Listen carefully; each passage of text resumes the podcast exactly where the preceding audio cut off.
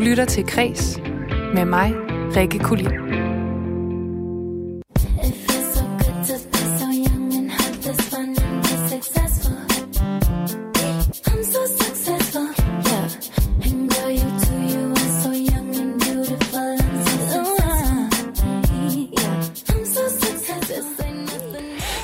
Næste halve år, der har du mig, Rikke Kulin, i ørerne her på Kreds, mens Maja Hall, hun er på barsel. Og det glæder jeg mig rigtig meget til. Lige nu, der lytter du til vores særlige sommerudgave, hvor jeg fra i dag og to uger frem sender en serie om unge kunstneriske talenter. Her på Kreds, der har vi nemlig udvalgt otte unge kunstnere, som vi tror på, og som vi regner med at skulle se meget mere til fremover. Men hvad er det, der har formet dem som kunstnere? Og hvordan vil den her unge generation af kunstnere forme os som samfund og som publikum? Det er det, vi kigger nærmere på i den her serie.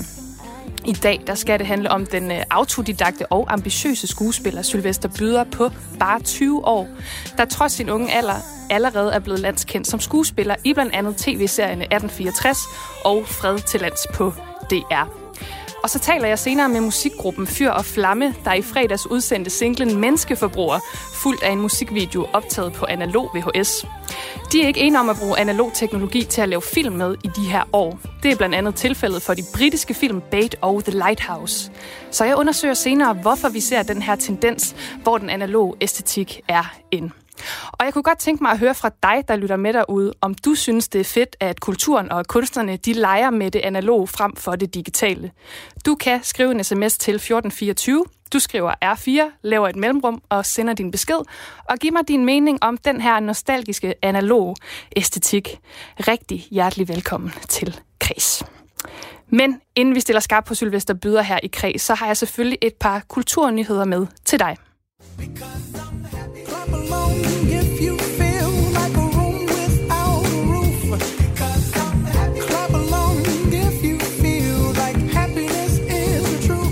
Ja, hvis du går og hænger lidt med mulen, så kan det være, at Pharrell Williams han måske kan mundre dig lidt op.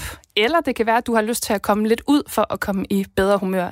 Det regner jo udenfor lige nu, så det kunne være, at der var et eller andet, du skulle ud og lave. Og øh, det lyder måske åndssvagt, men du kan jo gå indenfor og det kunne være på Lykkemuseet, der i dag slår dørene op for første gang, og det gør det i København. Lykkemuseet det er kurateret af Institut for Lykkeforskning, der siden 2013 har sat lykke på dagsordenen. Og Danmark er jo flere gange blevet kåret til verdens lykkeligste land, øh, men faktisk er det seneste tilbage i 2016. De seneste år der er det nemlig Finland, der har haft æren. Ifølge Lykkemuseet så er missionen, at gæsterne de skal komme ud af museet lidt klogere, lidt gladere og lidt mere motiveret for at gøre verden til et bedre sted. Museet her det er 240 kvadratmeter stort, og det består blandt andet af interaktive aktiviteter samt et indblik i lykkens historie. Ja, jeg tycker Johan er väldigt trevlig. Tack, det var ju snällt. Vi har varit gifta i tio år. Jag har just förlängt kontraktet. Den svenske filminstruktør Ingmar Bergmans ikoniske mini-tv-serie Scener fra et ægteskab fra 1973, den skal genindspilles og få premiere på HBO i 2021. Det skriver Jyllandsposten. Initiativtageren til genindspilningen, han er ikke ukendt med Bergman, for det er nemlig hans egen søn, Daniel Bergman, der står bag Liv Ullmann og Erland Josefsson, som du hørte lige før i det her klip, de spillede oprindeligt de to hovedroller, Johan og Marianne, hvis ægteskab det var i opløsning og øh, en skilsmisse, den tror forude. Men de roller de bliver altså nu besat af Hollywood-stjernerne Michelle Williams og Oscar Isaac. Og herhjemme der er scener fra et ægteskab også blevet opsat på det kongelige teater tilbage i 2018 med Morten Kirkskov og Stine Stengade i hovedrollerne. Og de var faktisk på turné så sent som i starten af i 2020 med scener fra et ægteskab. Så der er altså ikke nogen tvivl om, at det her drama det stadig er relevant. Og selvom jeg hverken er på randen af at blive gift eller skilt, så øh, glæder jeg mig helt personligt til at se en engelsktalende version på HBO. Der jo om nogen er kendt for at kunne sit seriehåndværk.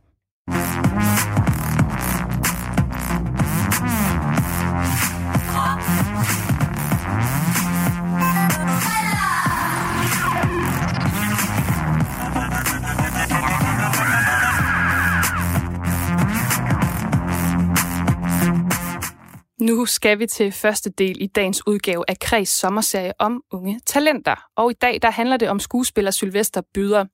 Han øh, kickstartede blandt andet sin karriere i teaterudgaven af tv-serien Skam på Avenue T i København.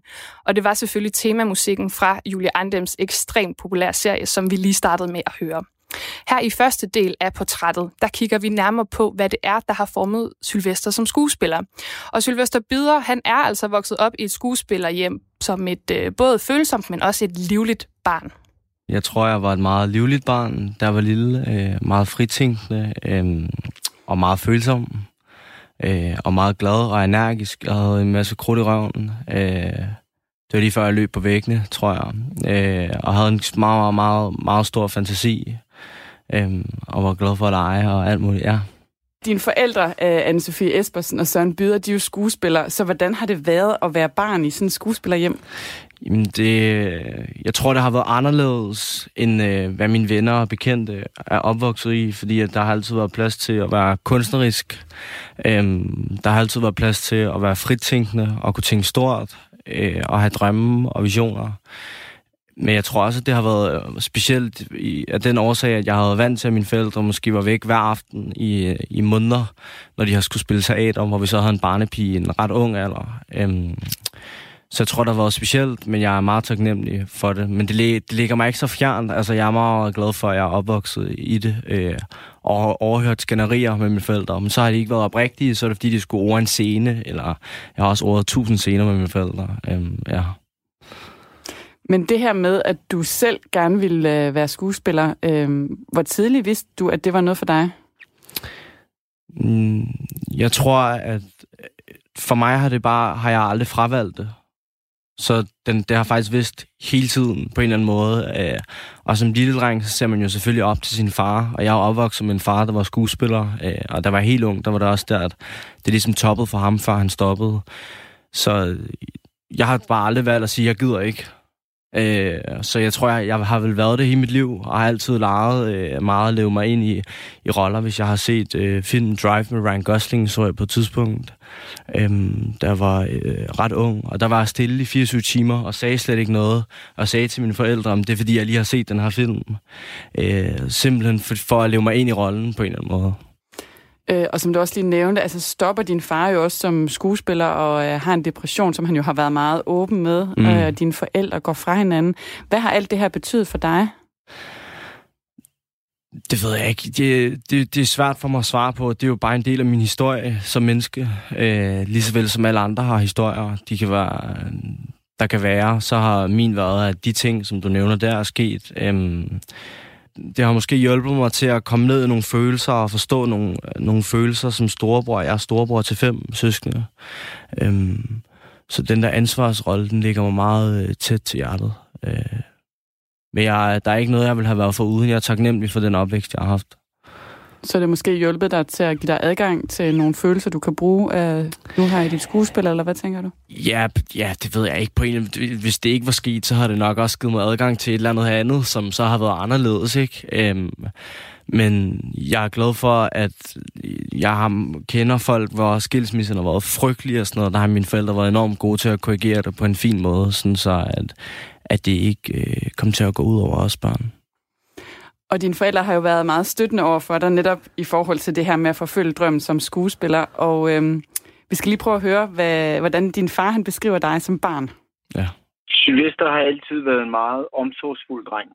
Øh, et godt eksempel er, at når der var juleaften, øh, der har Sylvester altid været meget mere interesseret i at øh, give gaver, og så kigge på folk, når de åbner dem, frem for at åbne sin egen. Da han var lille, der skulle man sådan sige til ham, det er altså en pakke til dig. Fordi han tog den videre og gav den til en anden. Og så stod han bare og kiggede på en eller anden onkel eller, eller en anden, mm-hmm. og ventede på, hvordan de så ud, når de pakkede dem op. Og det er jo ikke fordi, at han havde haft noget med indholdet af gaven at gøre. Det var han jo for lille til, at det var noget med, at det skulle handle om ham, og om det var en god gave, han havde valgt. Og det har jeg altid synes var noget af det morsomste. Øh, det er den ene ting. Og så vil jeg sige, at han var ret hurtig til at, øh, at klæde sig ud, når han legede, da han var lille, og spille forskellige figurer. Og når jeg siger klæde sig ud, så er det altså ikke ment som, at han tog klæudtøj på. Men han gik rundt og spillede forskellige roller. Øh, hvis han havde set en tegnefilm, så, øh, så var han en Ninja Turtle, der hed Raphael, eller det er et hård branche, og så videre. Det er det, jeg har sagt. det må jeg ærligt erkende. Men jeg nåede jo altså ikke at sige det i så mange år, øh, fordi det giver næsten sig selv, at når ens barn begynder at, at være og spille andre, og, og synes, at det er interessant, for han er helt lille, øh, det har han gjort lige siden, så det stod allerede klart for, øh, for Anne-Sophie og jeg, at øh, da han gik i folkeskolen i, i hvad hedder det, middel middelskole i 5. 6. klasse, at det var den der vej, det kom til at gå. Så, så jeg har ikke, altså, da det sådan gik op for mig, jamen det er sådan, det må være, så, øh, så er det jo det, jeg har sagt til ham, at hvis det er det, du har inde i, så er det også det, du skal, selvfølgelig er det det, du skal gøre.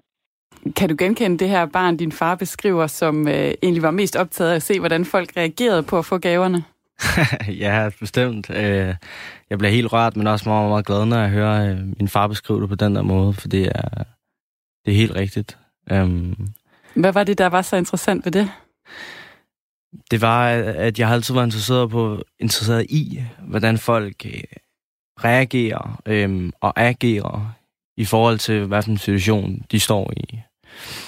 Øhm, og jeg, jeg gør det selv den dag i dag. Jeg tror, i dag der har jeg kigget på mennesker en halv time, simpelthen bare fordi det var interessant. Og så var der øh, to, der kom op og skændes på Østerfarmarksgade, og så stillede jeg mig øh, langt nok væk til, at de ikke så, at jeg kiggede på dem. Øhm, men jeg skulle lige se, hvordan at, øh, det udfoldede sig, den der diskussion. Øhm, og det, det tror jeg, jeg vil gøre til den dag, jeg, jeg ikke er her mere. Eller, øhm, jeg synes simpelthen, det er så spændende, hvordan folk reagerer. Øh, og din far, han taler jo også om det her med, at øh, han er bevidst om, at det er en hård branche, men at det er det, du vil, og det vil han også støtte dig i. Så hvad har den bety- øh, støtte fra dine forældre betydet for dig? Den har betydet rigtig, rigtig meget. Øhm, men jeg startede i en enormt tidlig alder. Jeg startede allerede, da jeg var 11, 10-11 år gammel, hvor jeg var medvært på Ramachan, tror jeg det var. Øhm, så, og så fik jeg hovedrollen i en børnefilm, der hedder GP-missionen. Øh, og derefter gik det til 1864, som jeg havde hovedrollen i de første to afsnit. Så jeg tror allerede, at i det, jeg sagde til mine forældre, da jeg så blev ældre, nu vil jeg gerne give det her et, et, et, et rigtigt skud, øhm, der, der kunne de ikke sige så meget, for jeg havde ligesom allerede gjort det i en ret ung alder. Øh, så jeg, har, jeg tror altid, at jeg har, jeg har troet på mig selv, men når jeg har været i tvivl, så har mine forældre troet på mig. Så på gymnasiet i 2G, der lander du så rollen som øh, Jonas i Avenités opsætning af tv-serien Skam. Ja. Og det var vel på mange måder med til at ændre dit liv. Øh, hvordan var det det? Det, det, var, det ændrede bestemt mit liv øh, radikalt fra den ene dag til den anden, fordi jeg fik rollen så hurtigt. Men jeg kan huske, at jeg havde været, jeg havde været til familiefest, og så havde jeg fået en mail om, at jeg skulle til casting på det her teaterstykke, som jeg ikke måtte vide, hvad var. Og så vågnede jeg der efter familiefesten, og hvis jeg skulle til casting om dagen, og så sagde jeg til min far, ja, det der, det, det er et teaterstykke, og de gider ikke at sige, hvad det er. Altså, det er sikkert et eller andet. Så sagde min far, nej, nu kører vi det lige derud for sjov. Så venter jeg i bilen. Så kom vi derud, og så fik jeg sådan en kontrakt, sådan en fire papir. Så skulle jeg skrive under på, at jeg ikke måtte sige, hvad det var, det handlede om, der hvor jeg var. Så tænkte jeg, okay, what the fuck så lå jeg mærke til, at de andre skuespillere var, der var sådan nogle ret anerkendte øh, skuespillere, som jeg havde set op til og sådan noget. Så tænkte jeg, okay, shit, hvad, hvad er det, der i foregår? Og så gik jeg øh, til, til, jeg tror den første, det var sådan en impro-scene, jeg skulle lave sammen med en anden skuespillerinde. Og så øh, havde vi lavet den, og så gik jeg videre til næste runde. Og så dagen efter ringede Jon Steffensen til mig og sagde, at jeg har fået øh, hovedrollen sammen med Frida i øh, Skam 1.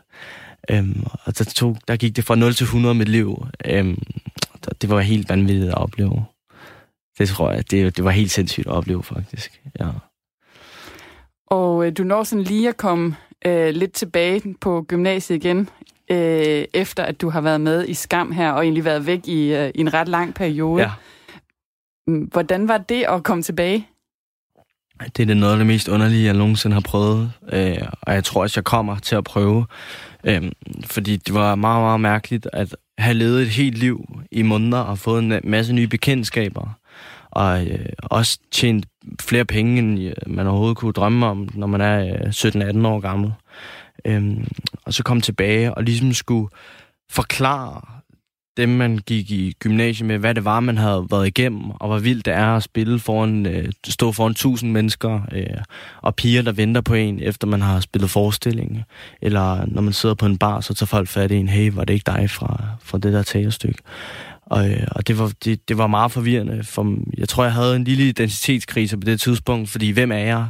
Er jeg ham skuespilleren, som er fed at være, når jeg møder på arbejde og laver ritualer, inden jeg går på scenen? Eller er jeg bare ham der Sylvester, som øh, ikke fatter en bjælle af nogen fag i, i skolen? Ikke? Øhm, det, det var virkelig, virkelig mærkeligt at opleve, for det var sådan todimensionelt på en eller anden meget spøjs måde. Ja. Og du vælger så faktisk at droppe ud af gymnasiet. Var det en svær beslutning? Jeg, bliver, jeg, jeg dropper ud og bliver smidt ud sådan halvt om halvt, fordi at min rektor var inde over, at øh, hun så, hun synes, jeg var et enormt stort talent. Øh, så hun var faktisk inde over, at jeg skulle med på en Team Danmark-ordning som skuespiller.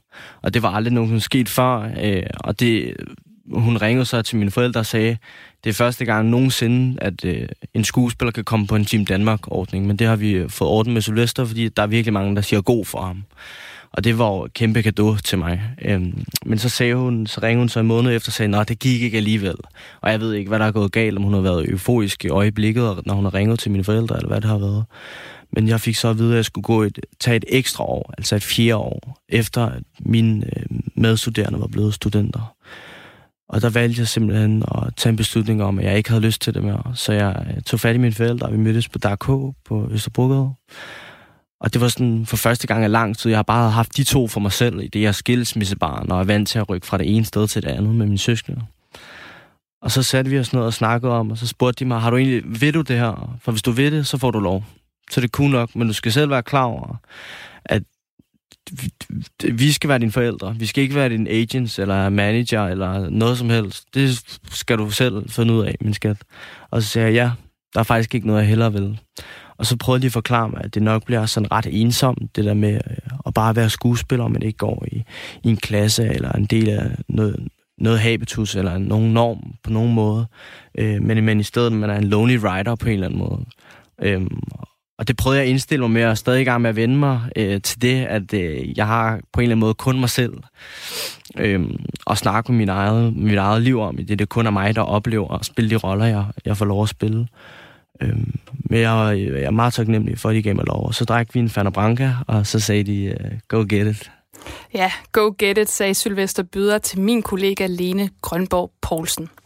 Og senere i programmet, der zoomer vi ind på Sylvester Byders deltagelse i tv-serien Fred til lands på DR. Her der spillede han den utilpassede og usikre dreng Kasper, og i en af scenerne, der gik det faktisk så vildt til, at Sylvester han måtte direkte ud og kaste op bagefter. Du lytter til Kres med mig, Rikke Kulin. I fredags, der stod jeg op til lyden af de her toner.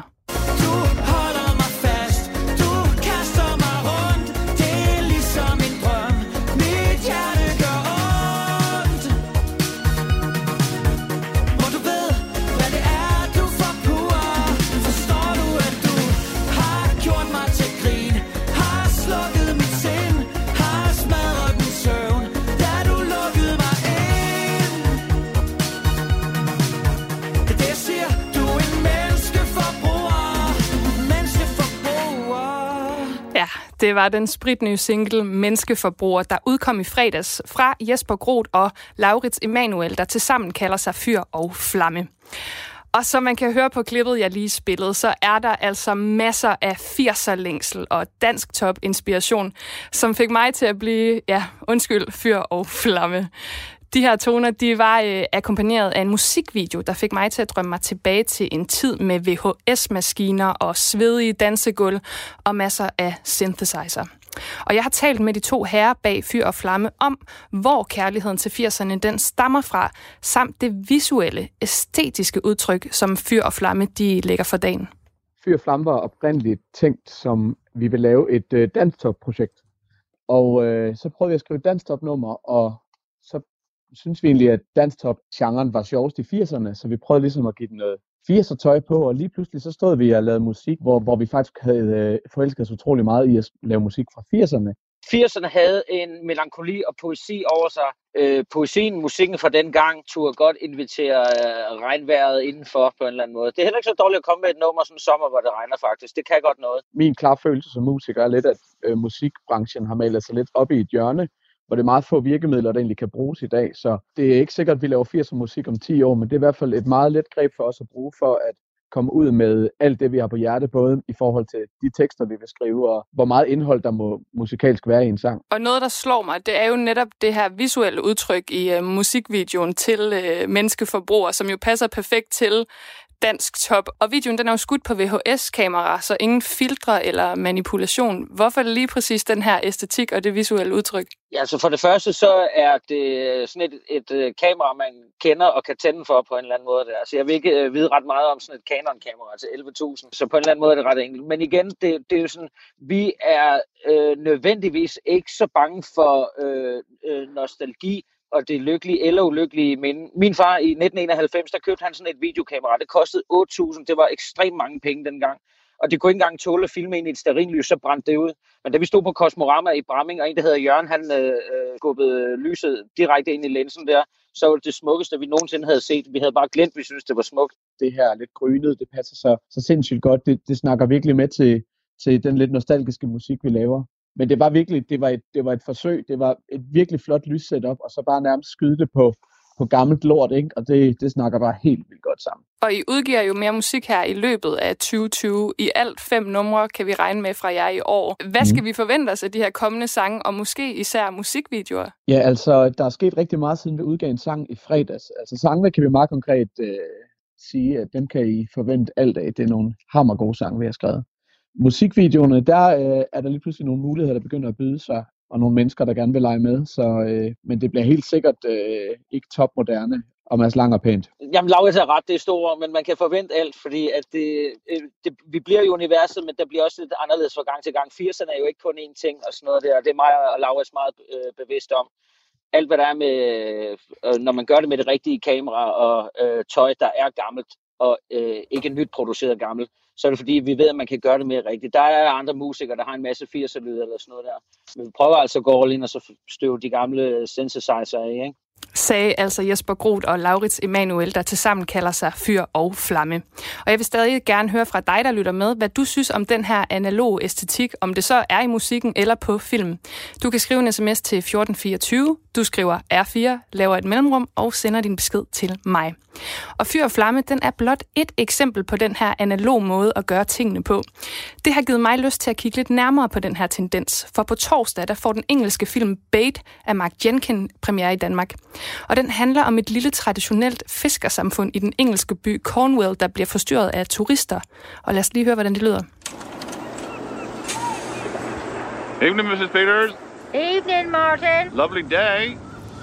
Ja, det var ikke så langt, men det jeg tænker, det er, at det lyder gammelt. Øh, den her film, den er sort-hvid, og den er optaget på 16 mm analog film med vintage-kamera.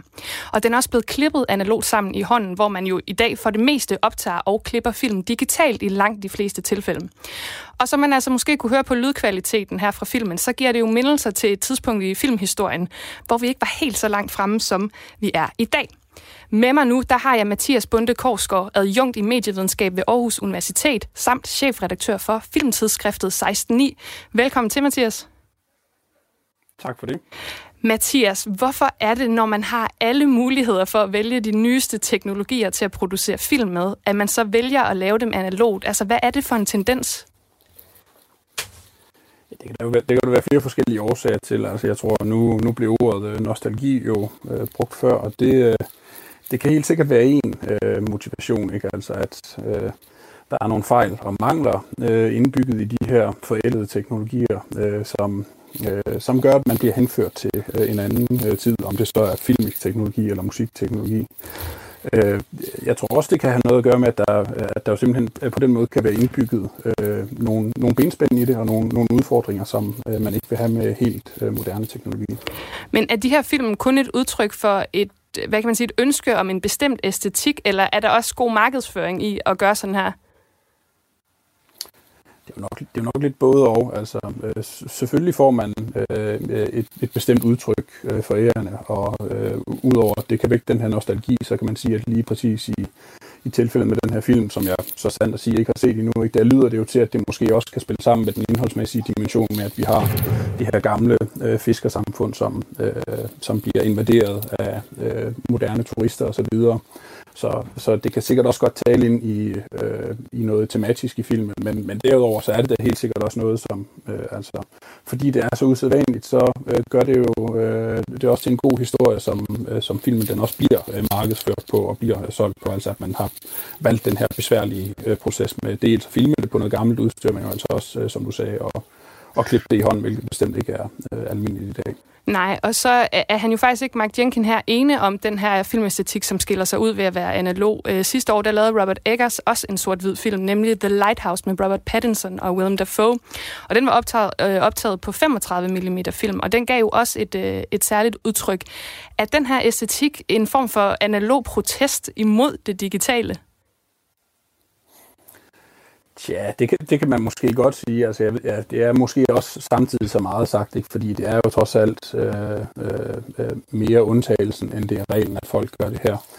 Øh, og øh, vi har jo meget ofte set, at jamen, altså, øh, de her øh, teknologier, som er øh, forældet og som øh, øh har de her årtier på banen, ikke? At, at så bliver de taget op igen. Ikke? Altså skulle vi lave det her indslag om 20-30 år, ikke? Jamen, så vil det jo så være nogle af de teknologier, der er udbredt nu, ikke? Som, øh, som så pludselig får øh, en, en saltvandsindsprøjtning og bliver, øh, bliver genanvendt. Og jeg tror, altså, øh, øh, det her med at, at skyde på film er jo efterhånden faktisk også øh, ualmindeligt. Ikke? Men alligevel er der jo nogle purister, der, der sværger til det og, og synes, at der i de her øh, analoge metoder ligger en anden varme, og det, det samme gælder jo også, øh, som vi kunne høre på, på de her musikere, øh, musikudstyret. Ikke? Altså, der er jo meget, mange af de her analoge øh, synthesizer, som man, som man simpelthen mener har en anden varme og en anden sound, som man ikke helt kan replicere øh, digital, øh, digitalt, og at man ligesom fetisherer de her gamle øh, teknologier, til trods for, at øh, på mange andre måder, at de, at de nye øh, teknologier jo egentlig er dem øh, overlegne sagde Mathias Bunde Korsgaard, øh, adjunkt i medievidenskab ved Aarhus Universitet og chefredaktør øh, for filmtidsskriftet 16.9, med på en, øh, en ret analog linje her, må vi sige, men ikke desto mindre. Tak for det. Du lytter til Kres med mig, Rikke Kulin. Mig kan slå min søn ihjel. Oh, father, tell me. Et civiliseret samfund har slået ham ihjel what we deserve. Hvad siger I? Skal vi ikke gøre det? And we're down we go. Oh, oh, oh. Han slipper. We're down we go. Ingen straf. So we're down we go. Han er psykopat. Du lytter til Kreds, hvor vi i de her uger sætter fokus på unge kunstneriske talenter. Vi ser på, hvad der har formet dem, og hvordan de vil forme os, der oplever dem. Og i dag, der taler vi med Sylvester Byder, der blandt andet er kendt fra rollen som Kasper i DR-serie Fred til Land, som du lige hørte en lille bid herfra. Og her i del 2 af portrættet af Sylvester Byder, der dykker vi ned i hans kunstneriske arbejde i netop serien Fred til Lands.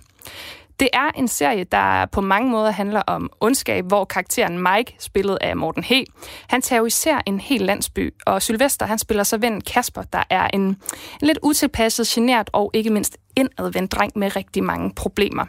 Og den rolle, den har Sylvester Byder lagt rigtig mange tanker i. Mm, Kasper, han er en fragmentdel af alle unge drenge på min alder. Øh, og der har jeg så taget den fragmentdel, den usikkerhed og nervøsitet, alle vi unge drenge går rundt med, som er de der 19-20 år gamle. Det er så taget og forstyrret, forstørret til 100 procent. Og det har så valgt at gøre til Kasper-karakteren. Men det er... Øh, han besidder den nervøsitet, vi alle sammen har, når der er en smuk pige, der kigger på os øh, på en eller anden, øh, på et dansegulv, eller når en vores far kigger os dybt i øjnene og siger, undskyld, hvad sagde du? Øhm, det er den nervøsitet, jeg har forstørret med 100%. Øhm, og så er det det der med at være bange for det, det, det der ikke er sket endnu. Altså en eller anden form for måde at, at være, have en katastrofetankegang med den måde, man er i verden på. Konstant forberedelser på det værste tænkelige, der kan ske i alle situationer. Øhm, det er Kasper. En gang så legede vi den her leg, der hed Kluk Kluk. Hvor vi, vi stjal nogle kyllinger på min fars arbejde.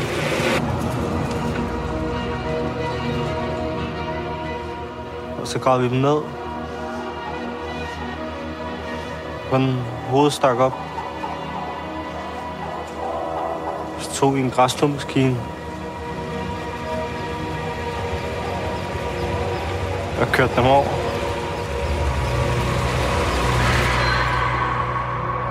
Tak for cigaretten. Kasper, er du okay? Det er bare for sjov. Og du øh, skal jo til en casting øh, på den her serie på et tidspunkt, der hvor du så er, er færdig med skam og er droppet ud af gymnasiet. Ja. Hvordan forbereder du dig til den casting? Ja, men øh, da jeg lavede Skam, der øh, havde jeg et ret sindssygt liv i det. Jeg tjente øh, en masse penge og øh, sådan noget med at blive genkendt og sådan noget. Øh, så jeg havde ikke været så god til at spare for mine penge. Så da jeg fik at vide, at det var en meget, meget stor rolle, og jeg havde en masse optagdage på en der itag så tænkte jeg, shit, det her, det er, mit, det, det er det, jeg skal gøre for at overleve. Så jeg ikke skal stå i Netto og blive genkendt i Netto. Altså, det, hvad, hvad gør jeg, ikke? Og så valgte jeg at gå 100% ind i øh, karakterarbejdet fra øh, da jeg fik castingopgaven. Øhm, og det var simpelthen at finde frem til den, den nervøsitet, man besidder som ung, og den nervøsitet, jeg selv øh, gik rundt med, fordi øh, det kan godt være, at jeg kan have en udstråling til omverdenen om, at jeg hviler mig selv og er selvsikker, men, men jeg tror, at uanset hvor meget man hviler sig selv, så er man som ung, så ens selv, selvværd, det er måske i bund, og ens selvtillid, det er totalt svingende. Eller sådan er det nok for alle mennesker på en eller anden måde. Øhm, men jeg valgte simpelthen at gå 100% ind i det, og jeg tror, det var anden casting, jeg blev kaldt til. Der var Morten Heder. Og så øh, castede vi en scene, og så gav han mig et skub i nakken. Ikke et hårdt et overhovedet, hvor vi lavede en impro-scene. Og der kan jeg høre, at lige i sekunder han gjorde det, så vidste jeg, det er nu, han tester mig. Om jeg siger, hey, vi laver det, det har vi ikke aftalt. Eller om jeg går med den. Og der valgte jeg at gå med den, øh, og kort efter det, der fik jeg rollen. Men jeg tror faktisk, jeg, jeg nåede at være til seks casting, seks recalls, før jeg fik den. Og øh, da du så øh, arbejder på serien, øh, så er du også sådan kendt for at gå virkelig ind i rollen. Så hvordan har du arbejdet med øh, karakteren Kasper? Måden, jeg har arbejdet med karakteren Kasper, det er ved at øh, fokusere på at være så afslappet som overhovedet muligt, og sørge for at gøre ting, øh, der passer til mit velbefindende. Simpelthen beskæftige mig med ting, der får mig til at falde til ro, men heller ikke får mig, får mig ud af det, jeg er i gang med. Øh, eksempelvis at jeg tog hjem til København og festede i tre dage i træk og hive damer med hjem og alt muligt, fordi at det ville lige, så ville det lige pludselig være underligt at fire dage efter at stå op på et ødeland i Fyn og skulle totalt usikker. Øh, det som menneske er ikke en forskel, jeg vil kunne navigere i.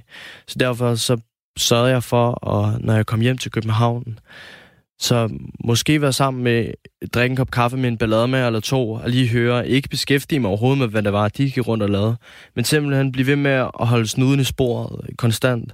Fordi at skuespil, det er et meget, meget svært arbejde, hvis man tror, at man hvordan skal man sige det, hvis man tror, at det bare lige er noget, man møder op, og så finder man lige ud af det. Sådan fungerer det slet ikke. Hvis man skal kunne være sig selv imens, og være i kontakt med sig selv og sine egne følelser helt privat, så bliver man nødt til på en eller anden måde at distancere sig fra skuespillerarbejdet. Og det er der så nogen, der vil tro ved dem, det er ved ikke at fokusere på det hele tiden. Men det er faktisk ved at vide, at man har 100% styr på det, når man så møder på arbejde. At der ikke er nogen, der kan sige, hov, hvorfor siger du den replik på den der måde? Fordi når nogen, en instruktør siger det til mig, så kan jeg så svare dem igen og sige, det er fordi, jeg har tænkt over den på 10 forskellige måder, at jeg siger det på den her måde. Øhm, så det der med at være forberedt, så der ikke er nogen, der kan komme og sige, hov, det, jeg kan mærke, at du ikke har gjort dit arbejde ordentligt. Men konstant være forberedt, det, det er virkelig noget, jeg prøver at arbejde med. Sådan, så når jeg ligger på sofaen derhjemme, så kan jeg bare slappe af. Så behøver jeg ikke at tænke på, øh, på nogle scener eller noget, fordi så ved jeg, at jeg har gjort mit forarbejde. Og vi skal lige prøve at dykke lidt ned i øh, en af scenerne fra serien, øh, som du selv har beskrevet som en af de sværeste at lave.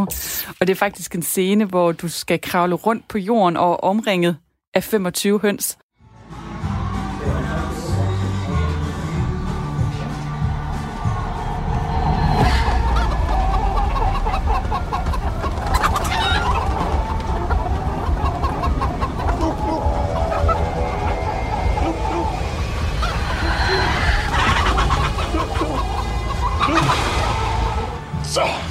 Skal gå hjem nu, Kasper? Hvad sker der? Det er Anna Streng, ham der. Han Ja. er på tørsanstalt. Okay. Kom, Kat. Jeg tager lige noget frisk luft. Vil du ikke bare lige prøve med din egen ord at beskrive den her scene? Det er jo en fuldstændig vanvittig situation at stå i. Bare, hvis det bare var mig alene, men også fordi, at man tænker ikke over, at der står en lydmand, øh, og der står, et helt, der står et helt hold af filmfolk og kigger på dig, imens du gør det. Så er der 30 forskellige statister, som kigger på dig og bare mødt op øh, gratis for en biografbillet og tænker, nå, vi skal bare sidde i baggrunden og drikke en øl, der er vand i. Og de står, sidder så også og kigger på mig og tænker, hvad foregår der? Altså, øhm, så det handler om virkelig at vide, at det har intet med dig selv at gøre. Man spiller 100% en karakter. Øh, og det, på et tidspunkt, så bliver der også, så der er sådan nogle dun, der flyver overalt. Og det var en vindmaskine, der fyrede dem ind i hovedet på mig. Og der slugte jeg så mange, at jeg brækkede mig i pauserne med dun. Simpelthen fordi de sad øh, i halsen på mig. Øh, så det var en ret vild oplevelse. Men i forhold til skuespillet, der skulle jeg ikke, der skulle jeg ikke selv lave noget ind i maven eller føle noget, fordi jeg skulle bare mærke. Og hvis du mærker efter, at der sidder en masse mennesker omkring dig, du ikke kender, og kigger på dig som er statister, og der er et helt hold, som du kender, men også godt ved, at det er noget svært, du er ude for. En instruktør, der sidder og vurderer dig, en fotograf, der skal følge med alle dine bevægelser, øh, og så en masse øh, øh, hår, der fyrer ind i munden på dig, og så en masse kyllinger, der siger kluk, kluk. Så altså bare jeg beskriver det, lyder det meget angstfuldt, så jeg skulle ikke gøre så meget end at egentlig bare mærke. Agere.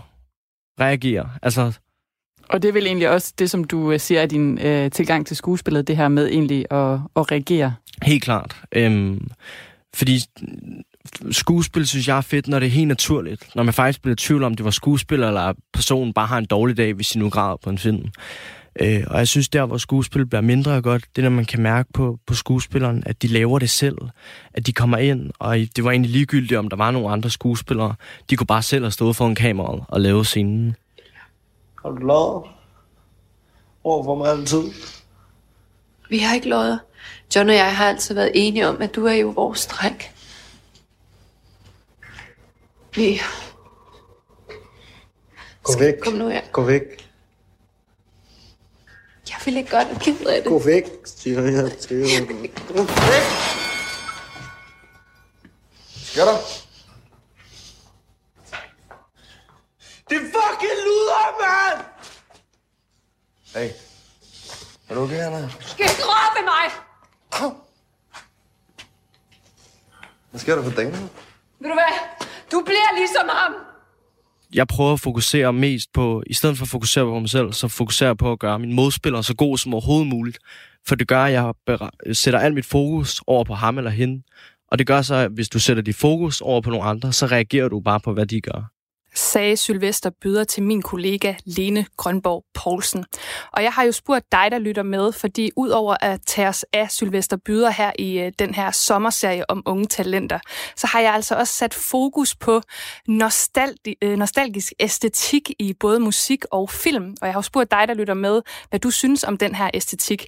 Og Sara, hun skriver om Fyr og Flamme, at de er helt vildt fantastiske og virkelig hvad 2020 og danskerne har brug for. Unik og fed lyd, som Groot har. Og så den her video, som jeg altså også er meget glad for, der skriver hun, videoen er helt perfekt og forstærker nostalgien og den feel, der er i musikken. Og øh, jeg kunne simpelthen ikke være mere enig. Og så har Claus også budt ret nørdet ind på øh, det tyske øh, kameraselskab Leica, der i sin tid øh, øh, brugte Kodak Ektachrome AER, som er en helt særlig, øh, hvad kan man sige, øh, noget film, øh, som har kombinationen af infrarød og synligt lys.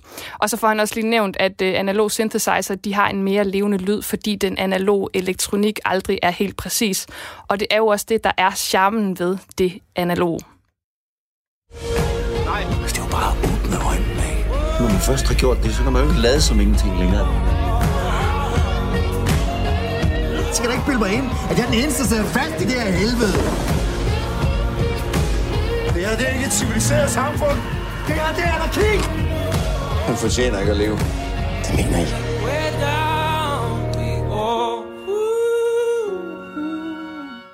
Ja, så spiller jeg lidt igen fra DR's tv-serie Fred til Lands. Og det gør jeg altså, fordi dagens gæst i den her sommerserie om unge kunstneriske, øh, kunstneriske talenter, det er skuespilleren Sylvester Byder. Og han spiller altså karakteren Kasper i netop Fred til Lands.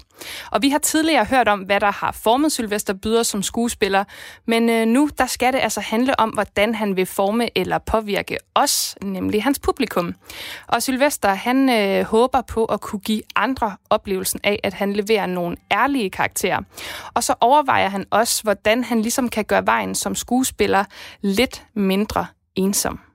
Jeg håber, de øh, selvfølgelig oplever mig som værende en god skuespiller.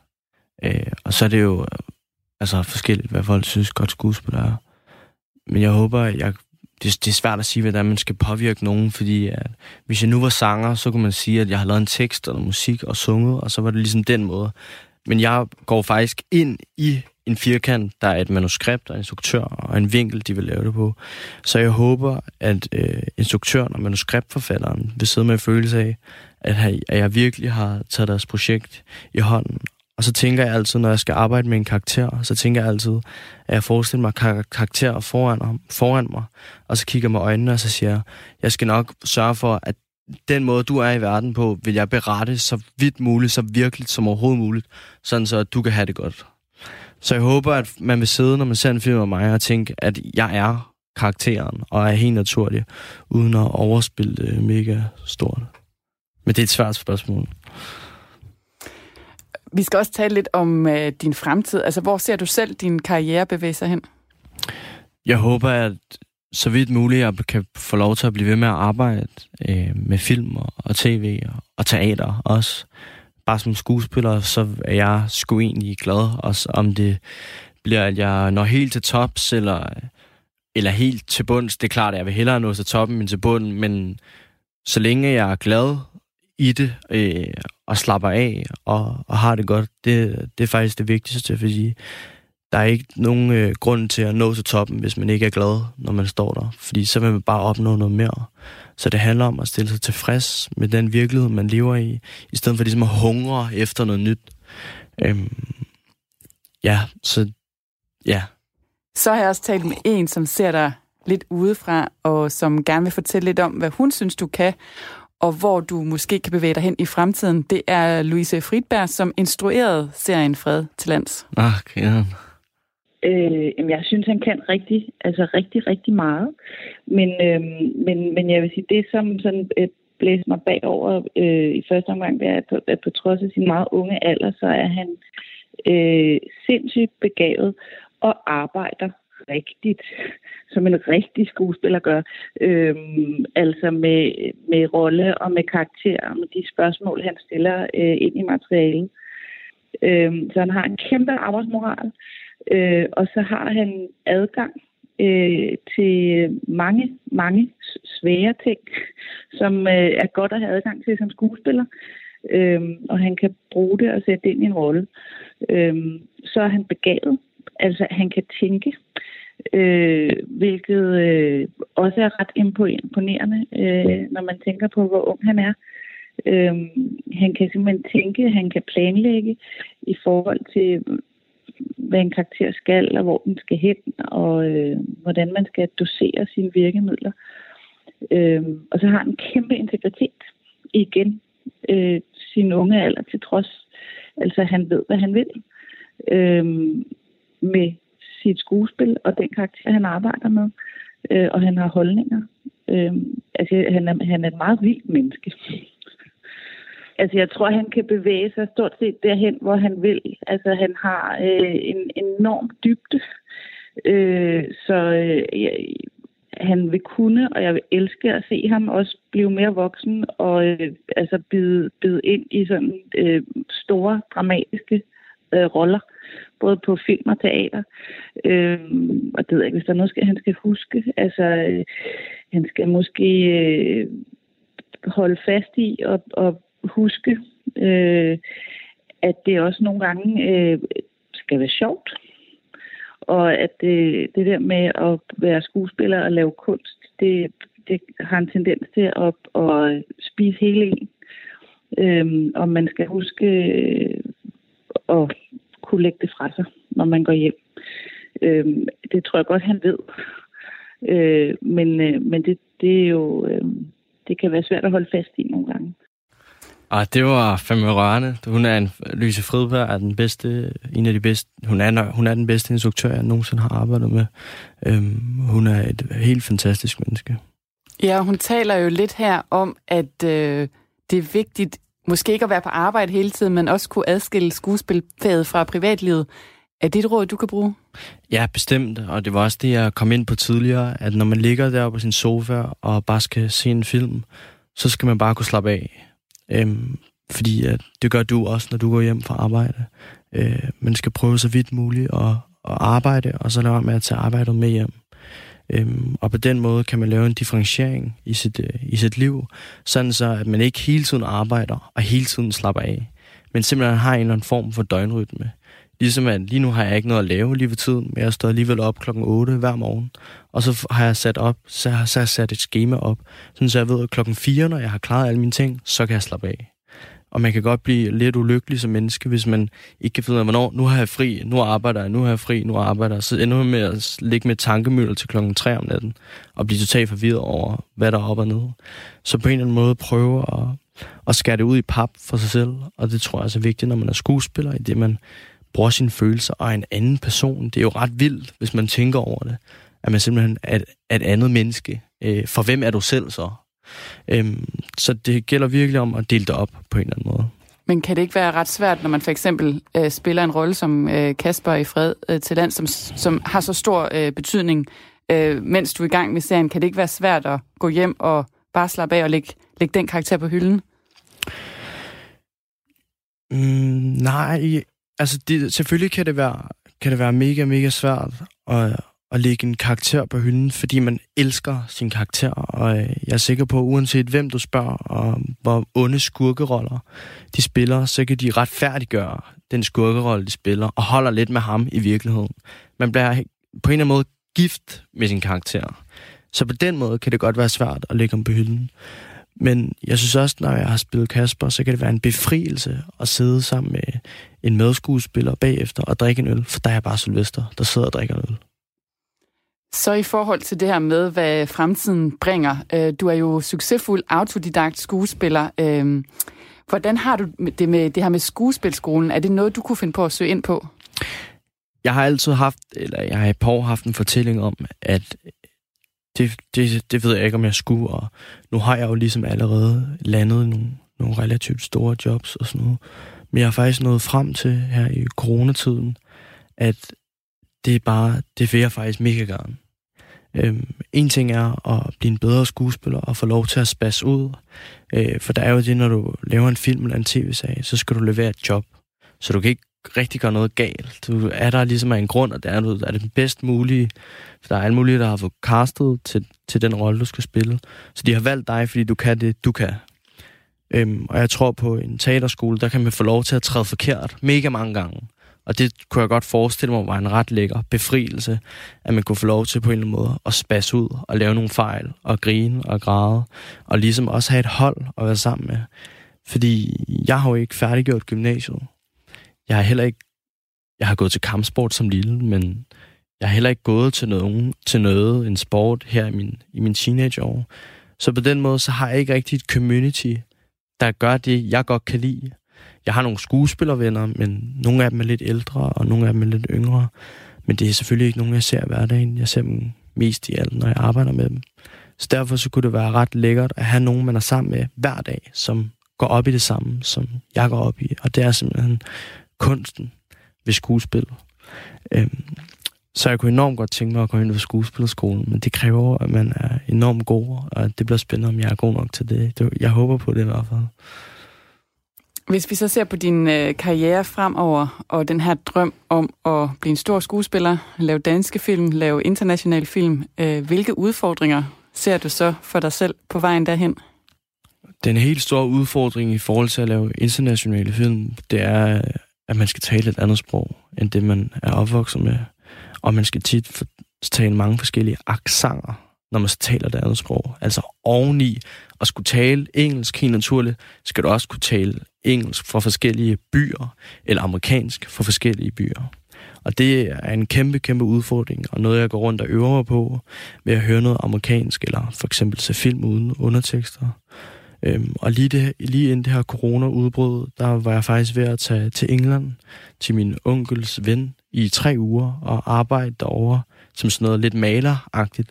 Men simpelthen for at lære det der engelske sprog, og få det ind under huden, og bare være i det. Hvis du konstant er sammen med engelske mennesker, så antager jeg, at du selv taler engelsk. Det vil være mærkeligt at tale dansk til i hvert fald. Og så kan man vel heller ikke undgå at lære det. Øhm, så det er simpelthen, ved bare tage det over, og så må man arbejde på en café eller et eller andet, og man kunne sige bider i sur æble, men det er det ikke for mig, fordi at det vil hjælpe mig så langt frem og, og kunne sproget. Så det, det er helt klart noget, jeg fokuserer på, hvornår jeg snarest muligt kan, kan lære sproget. Og så lige afsluttende her til sidst. Hvor er du om 10 år? Der håber jeg er lige så glad, som jeg er nu. Øh, karrieremæssigt, det ved jeg ikke. Øh, det kunne også mega sejt, hvis, hvis jeg bliver ved med at lave film og tv så jeg. Øh, men om 10 år, der er jeg forhåbentlig lige så glad, og, og, og stadigvæk er, er skuespiller. Det er jeg nok. Men jeg håber, at måske jeg har lavet et par film, men mest af alt, at jeg smiler, når jeg vågner, og smiler, når jeg går i seng. Det sagde altså Sylvester Byder til Lene Grønborg Poulsen. Og han er aktuel igen til september i filmen Erna i krig, som blandt andet også har både Trine Dyrholm, Ulrik Thomsen og Anders W. Bertelsen på rollelisten. Og det var næsten alt, hvad jeg havde på programmet for i dag, og jeg er tilbage igen i morgen kl. 17.05, hvor dagens unge kunstner, det er forfatter Tine Hø. Lige om lidt, så kan du lytte til nyheder, og derefter Krimiland her på Radio 4, men inden da, så vil jeg altså lige slutte af med et stykke musik til dig, der lytter med. For en uges tid siden, der faldt jeg over danske Elijah Okellos nye album, der, øh, der udkom den 2. juli, og det hedder That Pentagrass. Og jeg må indrømme, at jeg faktisk ikke øh, har hørt andet siden. Vi skal høre et nummer, der hedder Shy Boy Anthem, og øh, jeg er ret sikker på, at den kommer til at toppe alle mine playlister på diverse streamingplatforme i år. Den her sang, den er soulet, den er kærlig, den er følsom, og jeg synes også, den er ret sexet. Tak for nu.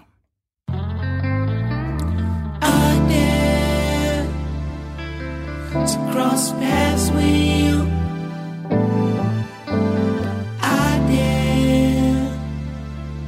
to cross paths with you.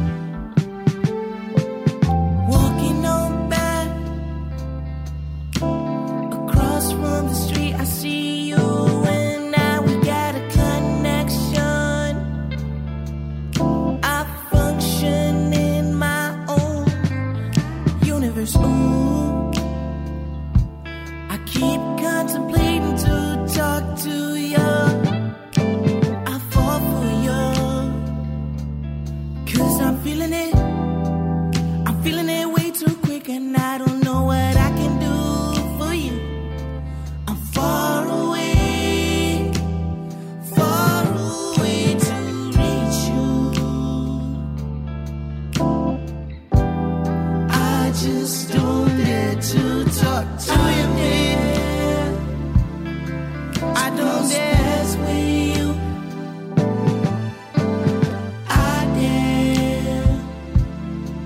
cross paths with you.